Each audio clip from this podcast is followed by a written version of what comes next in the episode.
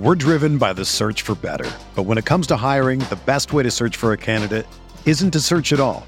Don't search match with Indeed.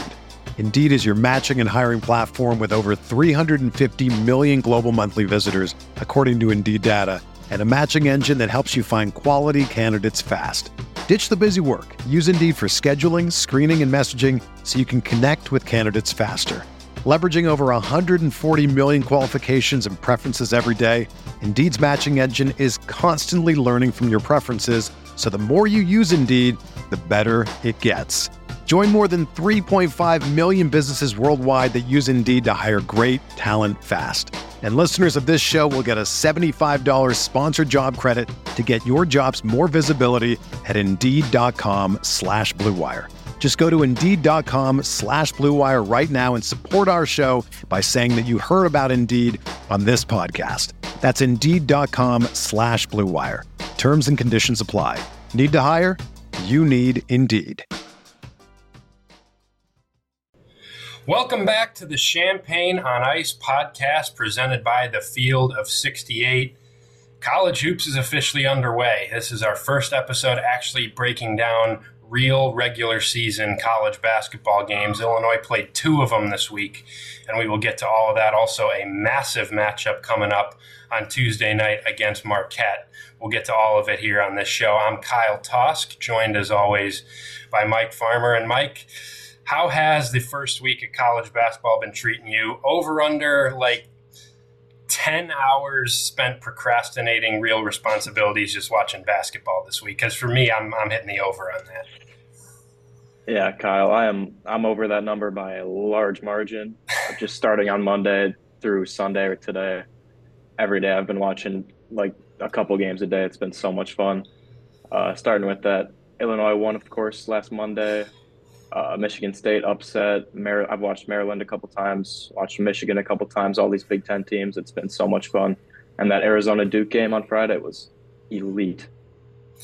Yeah, we finally got a decent slate on Friday night. I actually, I think me and you were in the same boat. Illinois was playing Oakland on Friday at, at State Farm Center. I stayed home, watched it from here because I had some other hoops that I wanted to keep an eye on that night. But uh, yeah, Michigan State losing was that was that was surprising. Uh, James. Madison comes in there and knocks off preseason number four, who I was told uh, national title contender. I'd, I'd never really never really felt that way, but we'll see what happens there with Tom Izzo's team. One for twenty from mm-hmm. three is uh, is crazy. Yeah. But uh, let's get into some Illini here. They played two games, nothing exciting. They didn't get an Arizona or a Duke or a Tennessee like Wisconsin got, but they got Eastern Illinois and they got Oakland. We'll get into both those games in a little bit here, but I want to start off the top with some news, some surprising news out of this basketball program that dropped on Monday after the game against Eastern Illinois. Brad Underwood announced that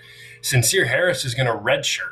He is not going to play this year. He is going to take a redshirt year, preserve three years of eligibility. Underwood said that it was his decision. He came to the staff, asked if he could do it, and uh, and that's what's taken place now. So really surprising move there. He was a guy that was not going to be a starter, but he was going to be counted on in a similar role that he was last year. And he was really important last year to change in some games. You think back to UCLA, Texas, Northwestern. He came in and really elevated the team, and and now he's going to take a redshirt year. And obviously that. Uh, nowadays that sparks quite a few questions about what the future could hold, and, and we can tackle that a little bit. But first, I just want to get your thoughts on, on what went through your mind when you first heard this news, and, and what do you think it means?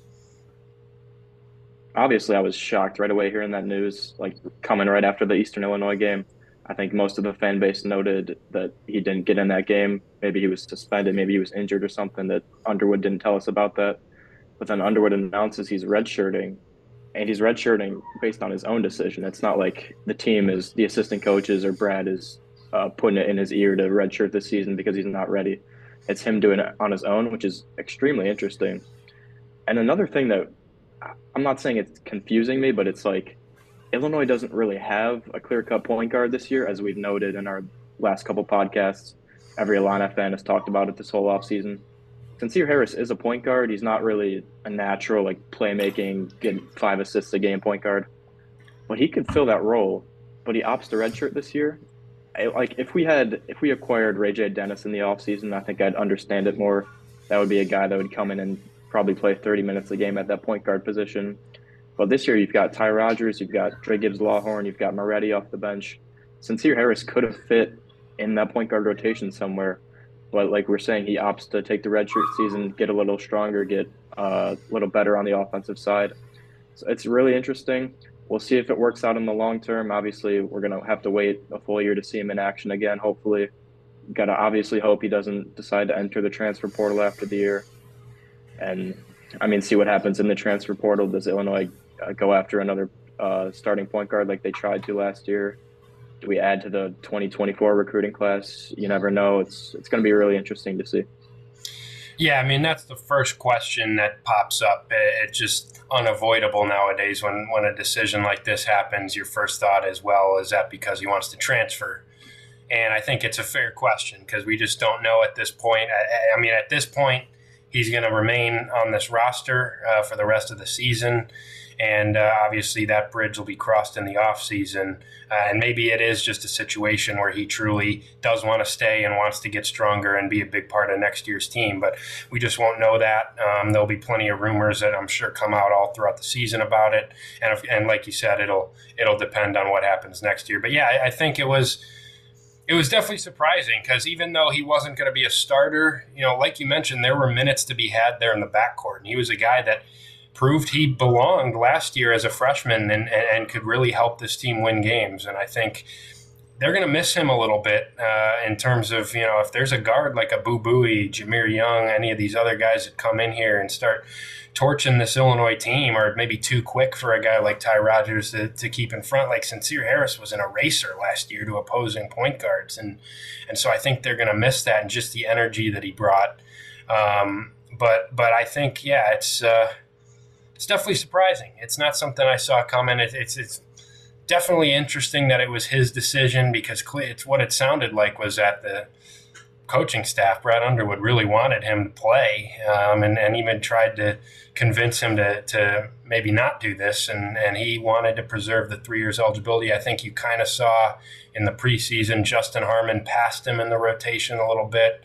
Don't really know what Dre Gibbs Lawhorn he's at. Obviously, we'll get to in a minute here a great game against Eastern Illinois, also against Kansas and Oakland. Hasn't really done a whole lot. It, it remained to be seen where he fell. Obviously, Rodgers is the guy they're rolling with in the starting lineup. So it did seem like he's probably a 10 to 15 minute guy if he played. And maybe that's just not what he envisioned after he made such an impact last year to kind of be in the same exact role where he played some games, didn't play as much other games. I can understand why a guy maybe, you know, especially in this day of college basketball would want to preserve that year of eligibility rather than you know waste it on eight minutes a game here and there. I, I, understand it, and hopefully he does end up sticking around, and, and he definitely can use this this year to build a lot of strength, and, and offensively he needs to take a big step forward for sure.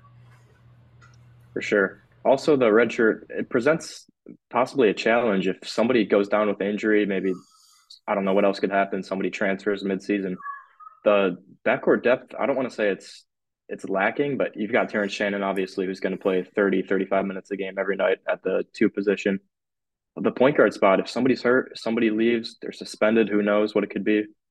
Sencire Harris redshirting, it's it limits the depth for sure. Maybe bring in Moretti, plays a couple more minutes a game. Maybe, maybe Dre Gibbs Lawhorn uh, comes in into a starting role, who knows. But then also, um, I'm not sure if many Illinois fans saw. Jaden Schutt from Duke uh, was a four-star freshman last year. He's going to be a sophomore at Duke this year. He's opting to redshirt too. So I was obviously like everybody, I was shocked by the Sencire Harris news. But you could see more guys like highly touted guys that maybe aren't going to play a ton in a certain season, like their sophomore season, opting to get stronger, opting to get more practice, more reps, and just coming back back stronger for their junior seasons. Yeah, I mean, maybe Jaden Schutt's a future Illinois transfer portal addition because uh, they went after him hard in the in the high school ranks. So we'll keep an eye on that situation. Yeah. But but yeah, no, your point of the depth taking a hit, it definitely does because.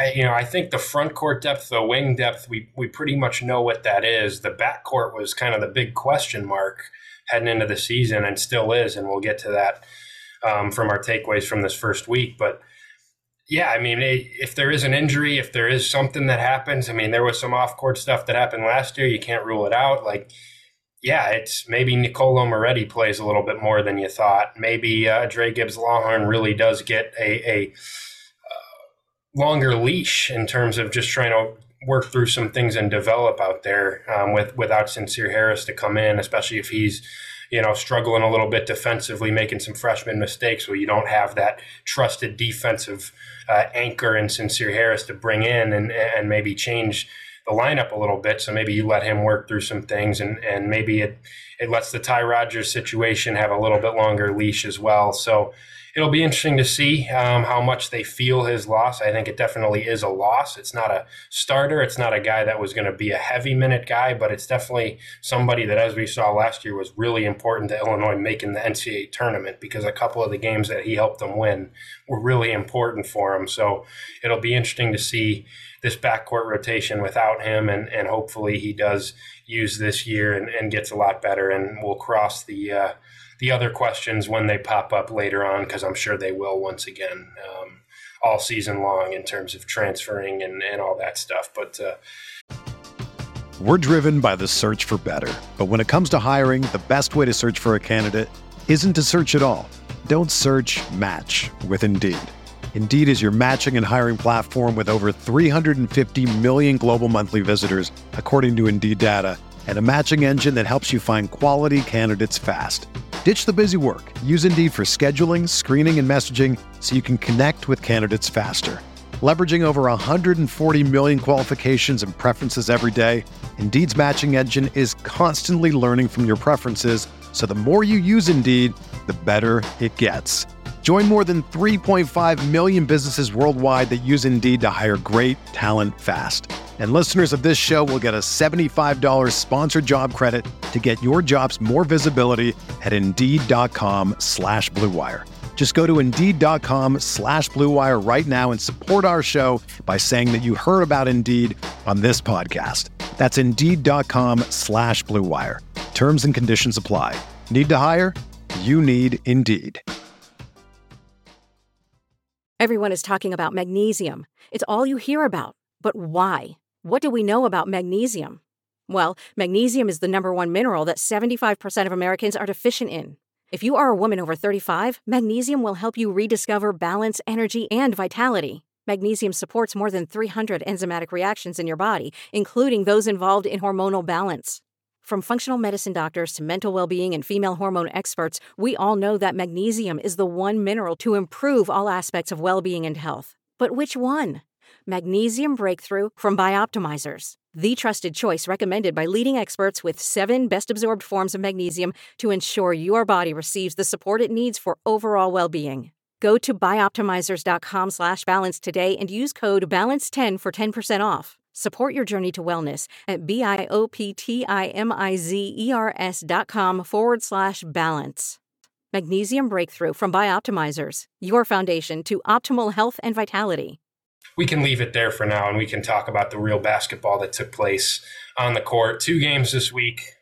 Eastern Illinois on Monday. Illinois wins that one 80 to 52. Oakland on Friday. Illinois wins that one 64 53. Both these games, especially early, were not pretty at all. Uh, I think coming off the Kansas game, we were curious if a lot of the things we saw in that game were going to carry over into the regular season. Obviously, it's you're not going to get up for Eastern Illinois and Oakland as much as you were the number one team in the country coming in there. I understand that, but it did look a lot like last year's team, especially on the offensive end, for quite a bit of both of these games. There were definitely some concerns, some struggles on offense uh, especially early on. I mean, Eastern Illinois led by nine early. Oakland had a, had a near double digit lead early on Friday, and, and Illinois, credit to them in the second half. They, they found a way to obviously pull away in both these games, but there were some struggles. There were some concerns that manifested themselves. What what stood out to you against or in these two games for Illinois? How concerned are you coming off the Kansas game that we see a lot of these concerns: ball handling, point guard play, three point shooting, free throw shooting. really pop up here in the first week of the season. Yeah, last uh, on our last pod last week, I pointed to a couple things I was looking forward to monitoring: free throw shooting, three point shooting, and just overall ball handling, uh, playmaking. Who's getting assists? Who's leading the offense? And I, it's it did not look great this week. Uh, pretty much sub thirty percent from the three point line in uh, the two games against two lower level teams. It's it's not something to love. Uh, and then free throw shooting right around 50%, which might be even more concerning, especially considering guys like Terrence Shannon are sitting around 50%. It's not Dain Dainja and Ty Rodgers that are going over 20 combined. So yeah, those thing, those two things, shooting going to be a huge concern. Uh, were was a huge concern last year. Also, like we've been saying, you add a couple guys uh, in the transfer portal, uh, Harmon, Guerrier, Domask, right around 35% three point shooters they've helped the team a little bit, but it's it's still it's it's not looking great in terms of an increase in three point shooting percentage like we wanted to see, and that's going to be a concern going into this Marquette game. Marquette's their offense is what really really leads their team. Their defense is a bit shaky, but it's still solid. But we're going to have to hit some threes. We're going to have to hit free throws in crunch time, uh, assuming the game is close, of course. And then in terms of ball handling, Ty Rodgers as the point guard, it's it's not been terrible by any means, but it's also he's not. We've not seen him take a huge leap like we wanted to see. I he hasn't really played it a ton. I mean, exactly. He hasn't really played it a ton, so I don't even know if you can really consider him like their primary ball handler because he just seems like they've almost gone away from that strategy. At least to me, I didn't. I mean, he had the ball in his hands some, but yeah, I, he's not going out there being your every every possession ball handler. Like he's he's barely the point guard on this team. They're they're basically running. I mean, there's different guys bringing the ball up. Yeah, and we're seeing a lot of Coleman, like not even a high post. Coleman is like catching the ball at the three point line and pretty much running the the offense, which is it's interesting. I I can't say I expected to see that uh, a ton, but with Ty Rodgers not really playing a ton at the point guard, like you're saying, or not really running the offense through him at least, something to monitor. Uh, Terrence Shannon has been doing some stuff with the ball in his hands. Domask has been running the point guard a little. We saw Dre Gibbs Lawhorn come into the Eastern Illinois game, and he was the spark that kind of started the stretch that won us the game. I think we still still probably would have won the game if he didn't have that spark. But he had 18 off the bench, hit some threes, which was nice. Made some plays in transition. You see his athleticism, you see his shot making abilities, which is really fun to see.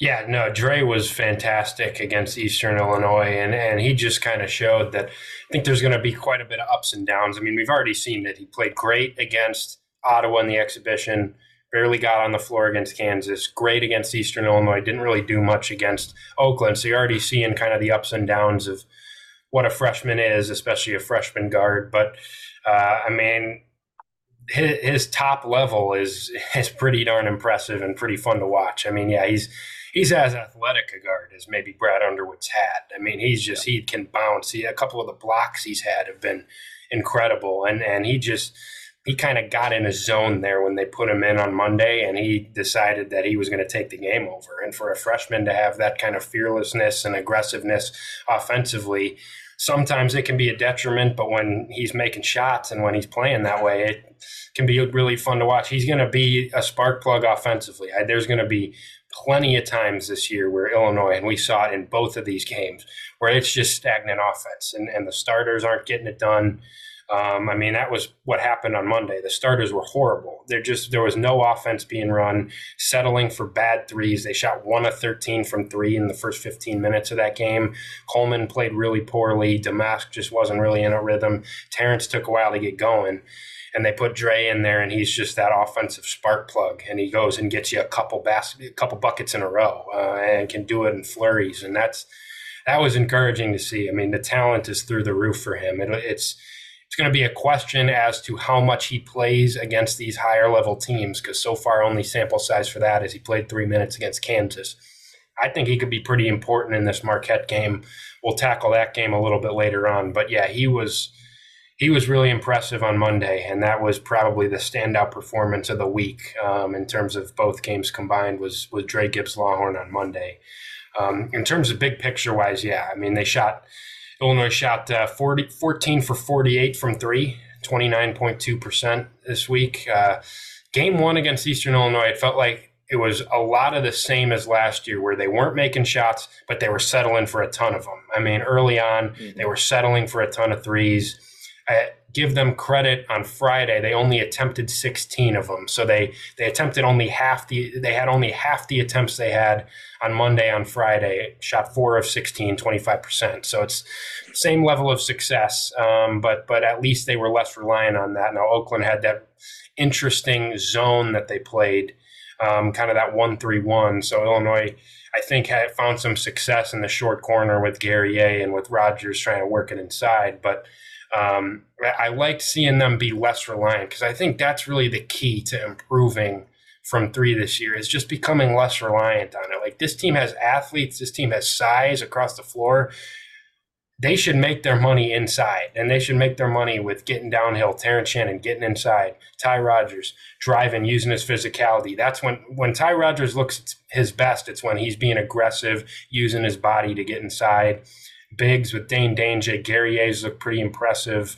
I mean, even Marcus Domask when he penetrates and has that little, you know, 10 foot turnaround jumper is pretty lethal when he's making that shot. Like Illinois should be in the paint all the time. You just obviously you're going to have certain guys like I'm, I'm fine with Marcus Domask, Luke Goody, those guys taking open shots. Coleman uh, taking taking you know five six threes a game. Terrence Shannon when he's feeling it and when when he's in the zone, he can obviously make those shots. But I think the key is really just become less reliant on the three because that's you know Brad Underwood talked about it all off season. We want to take less threes. He he insists that this is a good shooting team.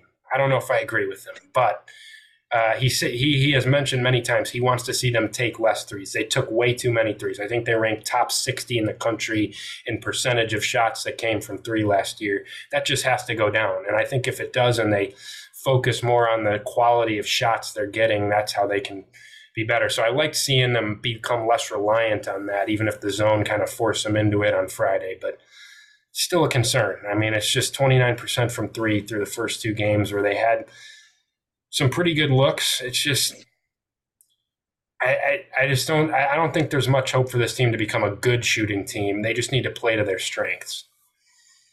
You're totally right about like uh where these guys are best at. Like obviously somebody like Luke Goode's probably not gonna do too much inside the arc. Uh sure. maybe mid range game he's solid, but he's a three point specialist. We know that. That's one of like ten guys.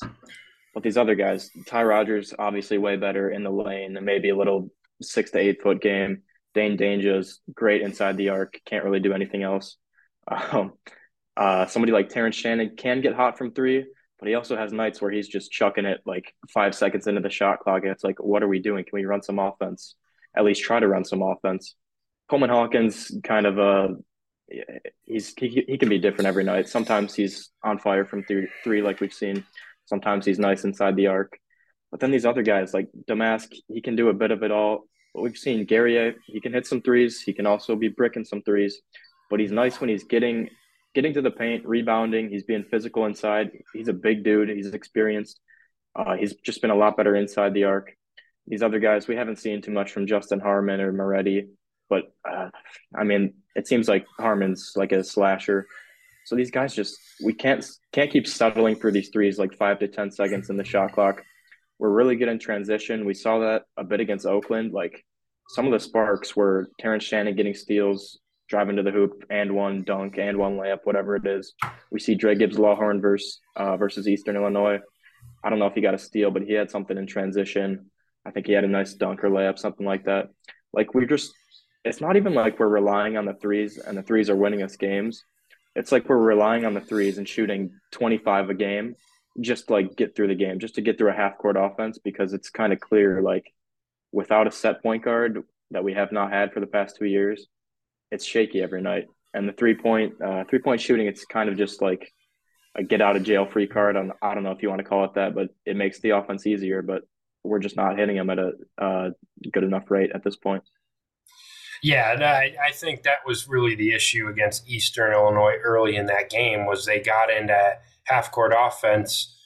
Wasn't really clear who they were trying to run things through. Terrence got stripped a couple times going to the basket. Coleman just didn't play well at all um, in that yeah. game, and uh, and I think it, it, became a situation where they were down like 15 6 13 6 and all of a sudden they think that they need to you know start settling for shots and just try to get going offensively and it just i think we see and we even saw it last year and that's what made it so maddening is this team's at their best like you said when they're getting out in transition and also when they're just being really aggressive getting to the basket. Now i this team free throw shooting is a big question, but there's certain guys that I want to live at the free throw line. Like Terrence Shannon, I know he shot it poorly from the foul line this year, but that's he's near 80% for his career from the free yeah. throw line. He should be taking 10 free throws a game. He should be forcing the issue in the paint, getting downhill, using his physicality, getting to the basket because he can't be stopped when he gets to his left hand. Quincy Guerrier has really impressed me in terms of what he's done. He's gotten to the free throw line a ton uh, this week, and then also against Kansas, I think he had ten free throw attempts, um, and, and, they were looking for him late in that uh, in that Oakland game. And, and we know that Ty Rodgers is at his best. He had a couple really nice plays there against Oakland where they kind of positioned him in the short corner. He receives a pass, goes up strong. Um, he can also drive to the bucket uh, with his right hand. So it's it's just a, a, matter of this team needs to do what they do best. They need to design this offense around what these guys do best, and that's not shooting the three, um, except for certain guys. And I think that really comes down to I want Marcus Domask can take four or five threes a game. Luke Goode can try to get up four or five threes a game. Coleman and Terrence can combine for nine, ten threes a game. Everyone else, I mean, that's just – I, I, I don't I want to see it be more of 16 three point attempts than 32 three point attempts, which we saw Friday as opposed to Monday. And and I think even if they're not falling, you can have a little more success offensively when you do that. I do want to talk a little bit more about some individuals from these two games. Uh, Terrence Shannon, I thought he was pretty pretty good both games. I don't he didn't go off in either game, but I thought offensively there were certain spurts in each game where he kind of took over and went on a little run. Uh, especially you think back to the Eastern Illinois game, late first half, early second half, he looked like the guy that's like, all right, we need a run right now. I'm going to go get us four buckets in a row. Um, and, and, on uh, you mentioned on Friday, he had a couple transition uh, dunks off steals, and he was he was a menace defensively on Friday. I mean, I think talk about the the breakout offensive performer of the week being Dre Gibbs Lawhorn Monday against Eastern Illinois. The uh, the standout defensive performer Terrence Shannon Friday against Oakland. I mean, he was just a menace defensively. He was chasing that one shooter on Oakland. I wish I remembered his name. I'll, I'll pull it up, but uh, that one shooter who had 18 three point attempts in Oakland's game against Ohio State got six up against Illinois. Terrence Shannon refused to get screened, chased him all night long, would not let him get a shot up. Um, and I thought, really, Friday, I know it was against Oakland, but it's an Oakland team that had a lot of success offensively against Ohio State. It's a team that relies on the three and can really score it in bunches when they're hot. I thought Friday was a glimpse at what Illinois can be defensively. They were great from about the 10 minute mark of the first half on to the end of the game, especially in the second half, they were outstanding defensively. Uh, really locked Oakland down, really allowed their offense, even though it was a really tough night, pretty stagnant night offensively, where they struggled. They were so good defensively that ultimately they scored enough and, and went on a little run there to pull away in the game. But man, that was it was a heck of a defensive effort. Terrence Shannon led it uh, with the way that he was just a menace out there. Ty Rodgers was great defensively. I thought Coleman really had a nice defensive second half, and Guerrier, I mean, he was really good offensively. But uh, I believe his name was Tommy Townsend. Is that who the the forward was on Oakland who was Townsend, torching? Yeah. Torching Illinois. Uh, he had 19 points. Quincy Guerrier held him scoreless in the final eight minutes of the game. So that was encouraging. I think the most encouraging thing that I saw this week. Plenty of offensive concerns. We can we can talk more about that, but the most encouraging thing I saw this week was the second half defensively against Oakland, where I thought Illinois was outstanding and really showed why I'm really high on what they can be defensively this year. Yeah, we talk a lot about the offensive struggles, which I think it's warranted. Like it's a huge part of the game, obviously. Um, but the defense, like, why can't our defense just be the thing that, that leads us to game uh, to winning games? I think if we see like strong efforts on defense from Coleman Hawkins every night. I think we will get that. Uh, now that Terrence Shannon is, I mean, he's been the lead guard, but now that he's maybe the lead defensive guard in the Illinois backcourt because Sencire Harris is not going to be there this year, if he's having a strong defensive effort every night, I think we're going to be a really solid defensive team, like we've been the past couple years, maybe top 20 in KenPom defensive efficiency. And I think that's going to lead us to winning some games, especially some of those Big Ten games that are maybe lower scoring, uh, a lot of fouls, stuff like that, that, that we've seen for however long it's been. Um, and we saw that the three big lineup against Oakland late in the game. We saw Coleman Hawkins, Dain Dainja, Quincy Guerrier, I think, uh, under the eight minute mark, which was really interesting. I don't know if I want to see that too much this season. I think that was kind more of shut of a, them down. I think that was more of a zone counter based on what Oakland was doing. I don't necessarily want to see that out there against Marquette, but it was effective, and all those Yeah. guys played really well. I think the thing that helps is with Ty Rodgers at point guard, it's just it's a given that our lineup's going to be pretty massive compared to other teams throughout the game, and that's a huge help. Like we've got pretty much five four star athletes in there at all times, really long, really athletic, and it's going to be a nightmare for some teams in the Big Ten and some teams in the non conference schedule. I know Marquette has a really good offense. Tennessee is great all around. FAU is a really good team. They've got a solid offense, but I think they're smaller besides their center compared to most teams. So I think our length, our height, it's it's going to be huge. Yeah, and uh, uh, let's see here. I got. I want to get everybody's name right here. Trey Townsend was the forward who Trey was having a big game for Oakland. Thought Guerrier did a heck of a job on him late. Uh, Jack Gohlke was the shooter who Terrence Shannon just was glued to all. I mean, all game long. Brad Underwood said post game it was one of the best individual defensive performances he's seen. Now we know Brad Underwood's Mr. Hyperbole sometimes, but it was. I mean, I don't necessarily argue with that. That was phenomenal work by Terrence there, and I thought Ty was really good as well defensively. And it's just, yeah, if they can lock in like that, if they can be physical, if they if Terrence can be that locked in, I thought Terrence is such a good defender. There's no reason he can't be an all league defender. Thought sometimes last year just the focus, the effort wasn't always there for him.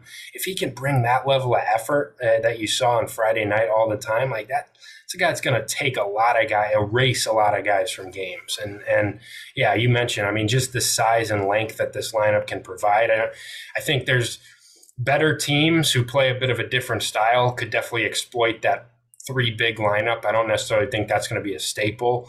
But in terms of the way Oakland played, I think that that ended up working, uh, especially offensively. They, Illinois just wanted to pound it in the paint there and try to collapse that zone that Oakland was playing, and that ended up working, especially with Quincy Guerrier there late. But um, uh, yeah, I mean, I, I- was really encouraged defensively. I mean, even in Eastern Illinois, now that's a pretty awful team, and I thought early there were some breakdowns, but defensively, I think they held them to like 15 points in the last, you know, 15 minutes of the game. So, um, pretty good defensive week overall. I, I, I do think that's kind of what this team's going to be. I, I mean, I, there's going to be some games where things are clicking offensively, like they were against Kansas.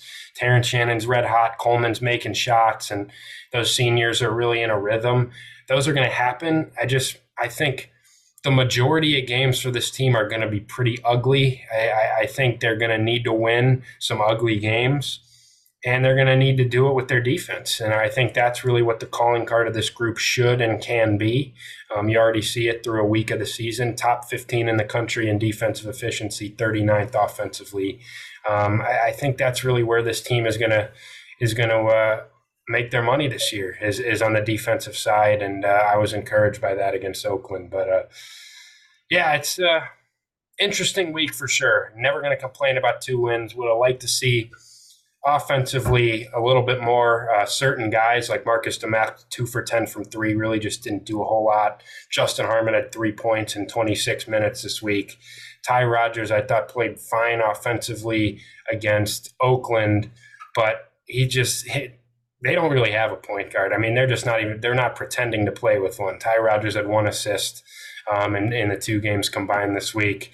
Coleman, they've run a lot through him still. I just, well, that'll be interesting to see. Big test. We'll get to it here in a moment against Marquette, but I think the the overall mood coming out of this week is a little bit of concern for me. I, I, I can't wait to see how this team gets up and plays against Marquette. Um, that's the the second big time opponent we'll see this team face after Kansas, but definitely some concern coming off this week and just I don't know. It just it uh, for a lot of the week, it reminded me of a lot of the things that we complained about all of last season. And uh, not a whole lot of it got corrected, but obviously, two games out of 31, plenty of time left, and uh, we'll get a big one this week.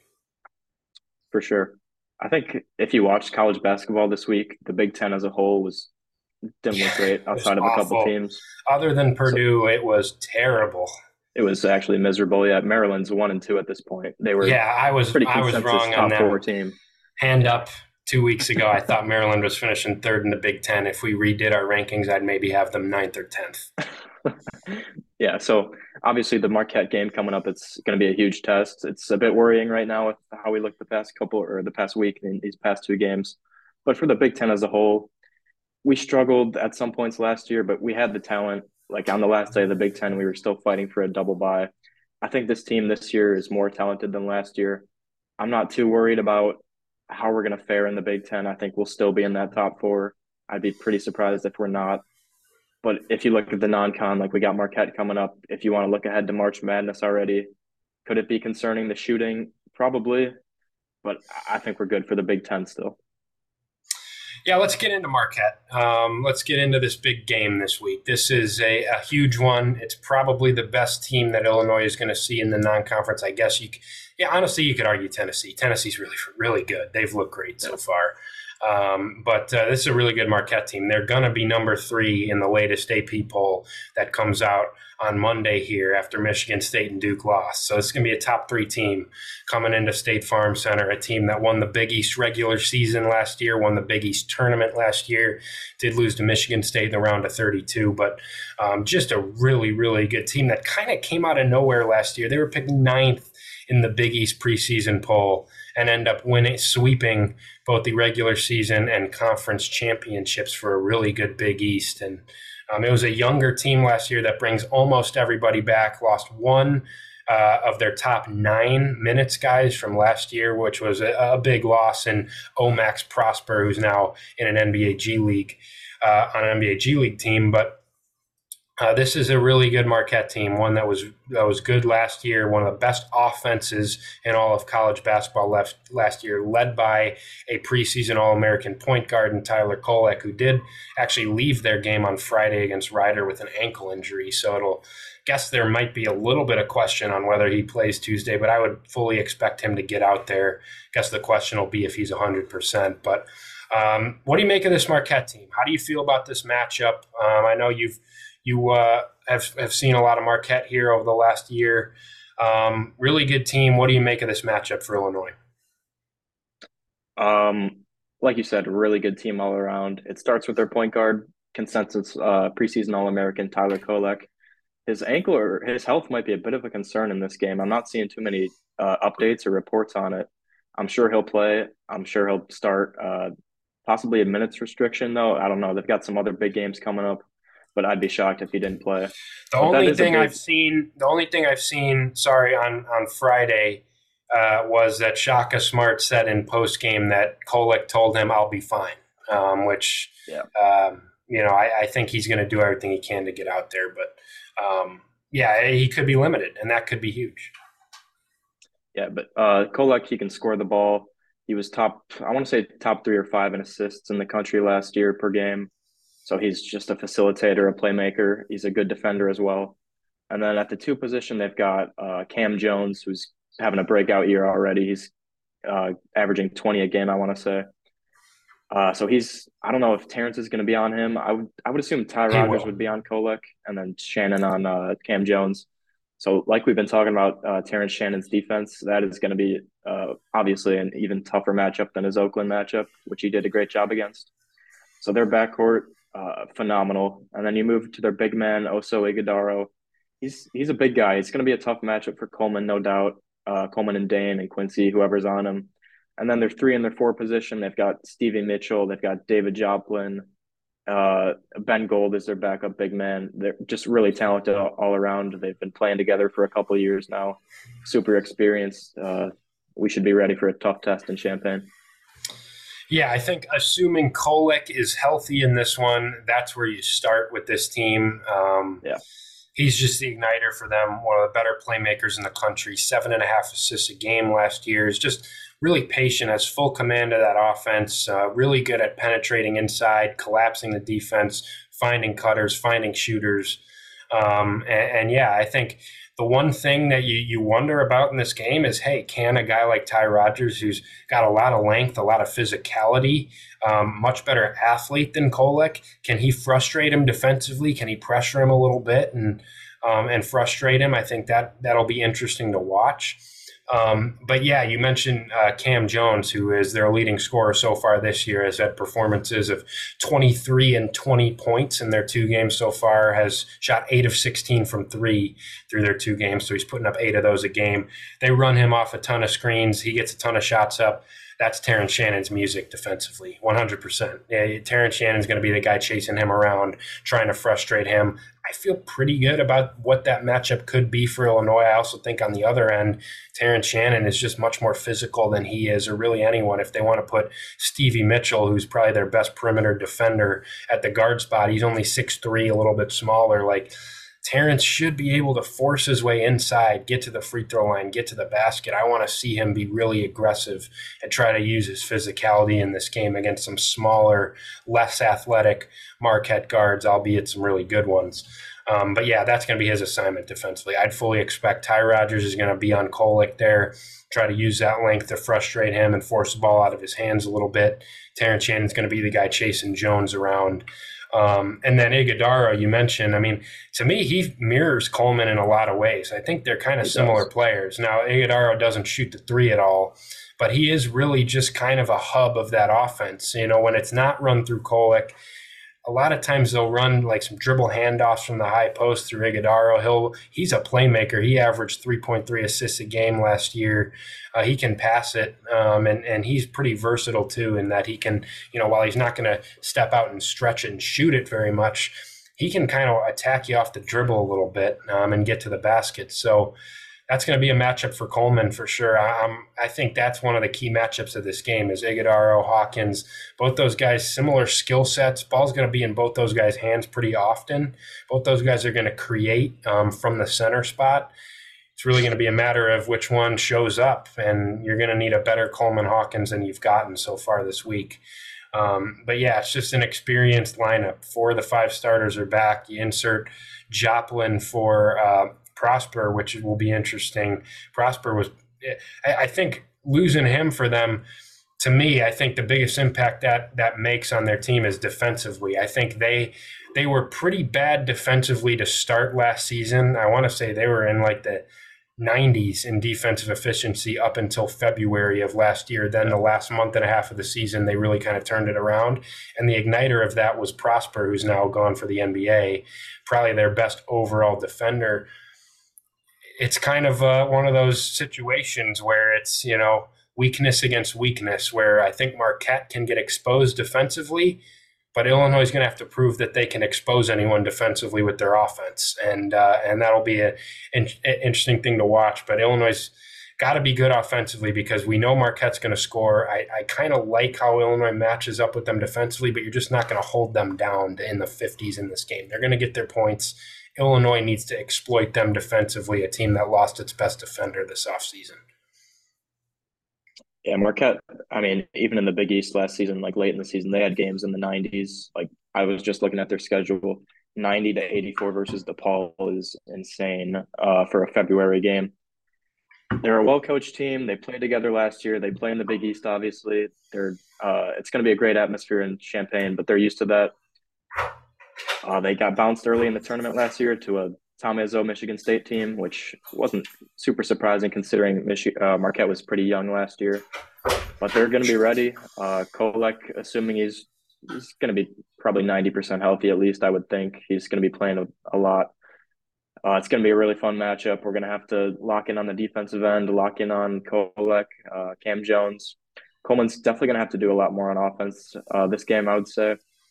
Uh, his he's been fine on defense uh, the past couple games for sure.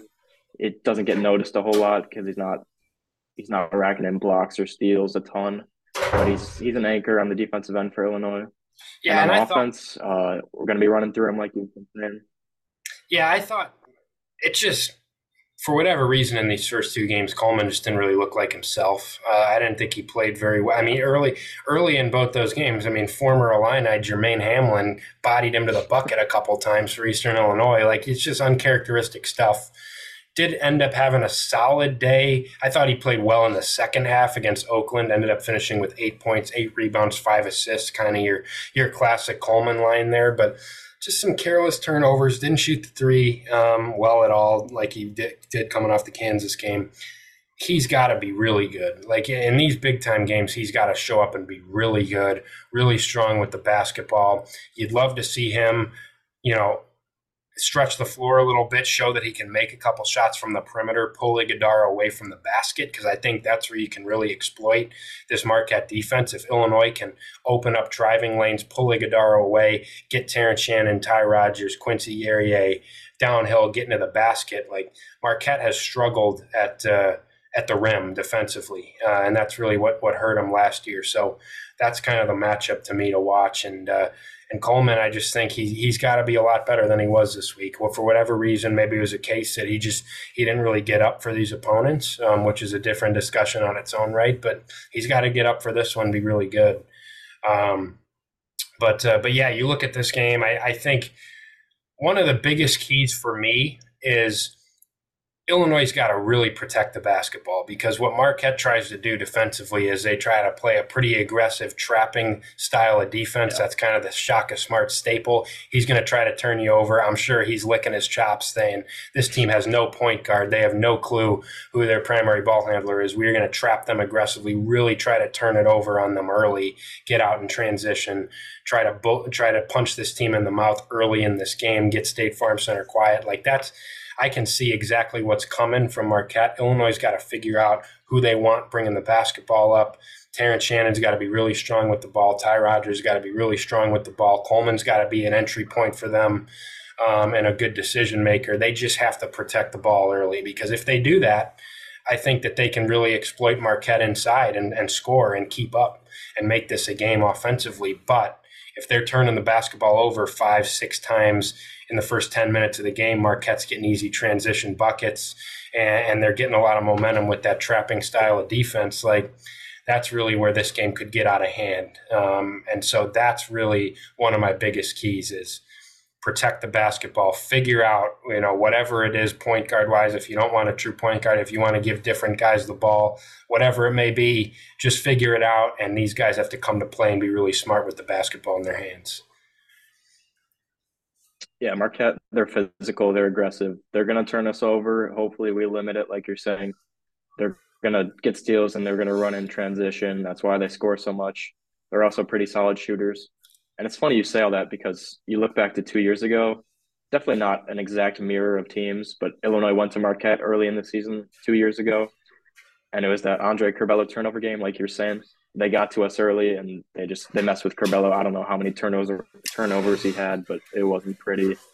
Yeah, they played uh, that havoc full court so, press, that Shaka Smart havoc full court press there. Yeah. Curbelo and Trent Frazier were having nightmares late in that game that was not fun. Now they they haven't done that as much in terms of full court pressure here the last couple yeah. years, but they're still going to be really aggressive. And yeah, it's uh, that Curbelo game two years ago. Man, I uh, I still sometimes have thoughts of that and just base palm. That was awful. Yeah, we're we're hoping for uh, something other than a repeat of that game but yeah, like they're a well coached team. They've played together for a couple years now. It's it's going to be really, really fun to watch. I'm hoping the State Farm Center, the Orange Crush, can play a bit of a role in this game. Uh, it's going to be really fun to watch. I'm I'm excited for it. Yeah, it's going to be one of the top non-conference games that have come through Champaign in a long while here. The the one that comes to mind, and we mentioned this a couple weeks ago, was Arizona a couple years ago electric environment. I know neither of us were there for that game, but you could just feel it even through TV, like electric, electric environment. When Trent Frazier went nuts, Arizona ended up winning that game, but it's pretty rare. I think most most of these high level non-conference games are usually neutral. You know, you do the home and homes occasionally, but it's it's pretty rare to get a big time top three caliber team into your building, and I think it's it's got the potential to be quite the atmosphere Tuesday night. I can't wait to be there. Um, but uh, but yeah, this is uh, this is going to be a really intriguing matchup. A great opportunity for Illinois to actually have a litmus test here in the regular season in a game that counts. That Kansas game will never go away, but this is one that actually can go on the resume. This is an opportunity to bring in a surefire quad one high level resume win to your building and take care of your home floor here. It's going to be important for Illinois to do that. I think they should have an opportunity to win this game. I really do. If they can play their best version of basketball, if Terrence Shannon can show up and be that All American caliber player he was against Kansas, Coleman can really show up in this game. Your veterans can be really steady, especially with the ball in their hands. If they get trapped, Marquette's trying to turn them over, just really steady and strong with the basketball. Illinois, I think, matches up decently with this team, and uh, and I'm excited to see how this plays out. But man, this is this is what college basketball is all about, man. This is going to be fun. Yeah, no doubt. Uh, I want to hear as we wrap up here. I want to hear a little prediction. You got a score prediction for us? Hmm, put me on the spot here. I I haven't thought it through yet. Um, I just I, I I think this is a game that's going to come down to the wire. Really high level game. I just, from what I've seen here the first two weeks from Illinois and some of the concerns that have played out shooting wise, offensively, I think you get down to a late game situation and you see this team that shot 51% from the free throw line so far and has some questions in terms of a ball handler. I think that might cause some issues when they come down in crunch time against Marquette and how aggressive they are. I think Marquette's going to pull it out. I hate to say it. Hope I'm wrong. But if I had to give a prediction, give me give me Marquette 75, Illinois 70. Okay. I was thinking I was thinking high 70s that area as well. I, I want to be an optimist and say we're going to win. I, I was definitely higher uh, higher on the team a week ago. Yeah. After after these two games, it's yeah. I mean the shootings. It's been a concern, like we keep saying. I think we'll step up. It's a big game. I think the uh, Orange Crush will be involved. I think Brad will have the guys going. I'm gonna say like high 70s, around 77, 74. I'm gonna say we pull it out. Uh, maybe some late game heroics from somebody like Terrence Shannon or Coleman. I think uh, I think Dain could I'm, I'm kind of high on Dain for this game. I don't know why, because Oso Ighodaro, he's a solid big man. But I think Dain he's due. Uh, he's had games last year where it's like he had games where he's sitting on the bench, like we keep saying, and he's playing 10 minutes a game. Or he's like, he comes in early and he's that spark. I think he's going to be that spark. I think Brad sees, I think Brad's going to game plan on like getting it into the paint, getting it to Coleman, having Dain get going early, having somebody like Quincy Guerrier maybe playing in the low post a little bit more than we've seen. And I think, like you're saying, we have a bit of an advantage in the post with Coleman and these guys compared to Oso and maybe David Joplin and their backup uh, Ben Gold. I think it's going to be really fun to watch, and I think our front court is going to be what pulls it out. Yeah, I, I think that's a really good point because the one thing that I failed to mention here that I wanted to was maybe one of the most glaring weaknesses for Marquette last year rebounding. 312th in defensive yeah. rebounding nationally, 248th offensive rebounding. Illinois should crash it. I mean, Illinois needs to win the rebounding battle in this game. They're more than capable of doing that.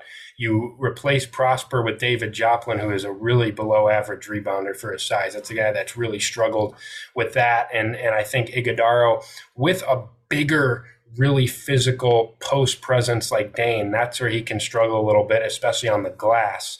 Illinois should have an opportunity to get some offensive rebounds, some second chance opportunities, but really just control the glass. This Marquette offense is so deadly. They're so good at moving without the basketball cutting, moving off ball. Like you need to limit them to one shot. Um, and I think Illinois should be in position to win the rebounding battle pretty convincingly here. And I think that Dain Dainja will play a part in that. And I think that they are going to mix up the front court a little bit and give Marquette some different looks. But uh, yeah, you're definitely going to be the more popular host on this for picking Illinois, while I'm not in our biggest game of the year so far. That's unfortunate, but uh, excited about this game nonetheless. Should be really fun. Um, yeah, and then obviously later in the week, uh, not going to spend time breaking it down against Valparaiso on Friday, but Illinois does have a second game this week. It's not just one game, uh, believe it or not. They play Valpo on Friday, so there will be two more games to talk about for us next week, and and this one really is pretty much your only. I mean, this is going to be the picture of who Illinois is until December because Illinois does not play another top 100 team until December when they play at Rutgers Florida Atlantic, Tennessee in that week stretch in December. This is it for November. This is your high level game, really high level game, but this is kind of going to be the picture that's laid out nationally for what Illinois is. I don't think many people are going to remember that Kansas game that doesn't count. This is going to be the one. If Illinois comes out, plays really well, wins this game, you're going to have two, three weeks long a discussion of, you know, can this team compete in the Big Ten? If they lose, they come out flat. Marquette really scores at will on them, then uh, that's really going to be what you have to try to overcome for a while until you get another crack at a top level team. So this is important. It's important for Illinois and obviously a big resume builder for them. Yeah, no doubt. Uh, if you lose, it's not the end of the world. It's a top three, top five team.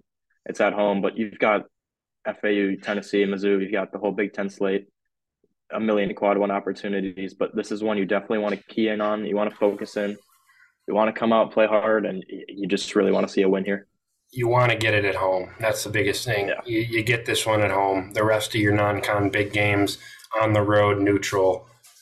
This one's at home. I, I marquette's the better team on paper no question. They're going to be the favorite in the game but if you're a top 20 top 15 like a, you're a national threat you win this game at home. That's that's what you do. You win this game at home. And i think i think it will be a situation where I think there's something to the fact that, yeah, listen, it's just different when you have such a high level opponent, a sold out building, a, a student section, and, a, and, an Orange Crush that's like actually into the game from the opening tip. They're not like sleepwalking early because Eastern Illinois is in town. Like it's just, it's tough to create an environment around those games. This is different. There's no excuse to not come out strong in this one.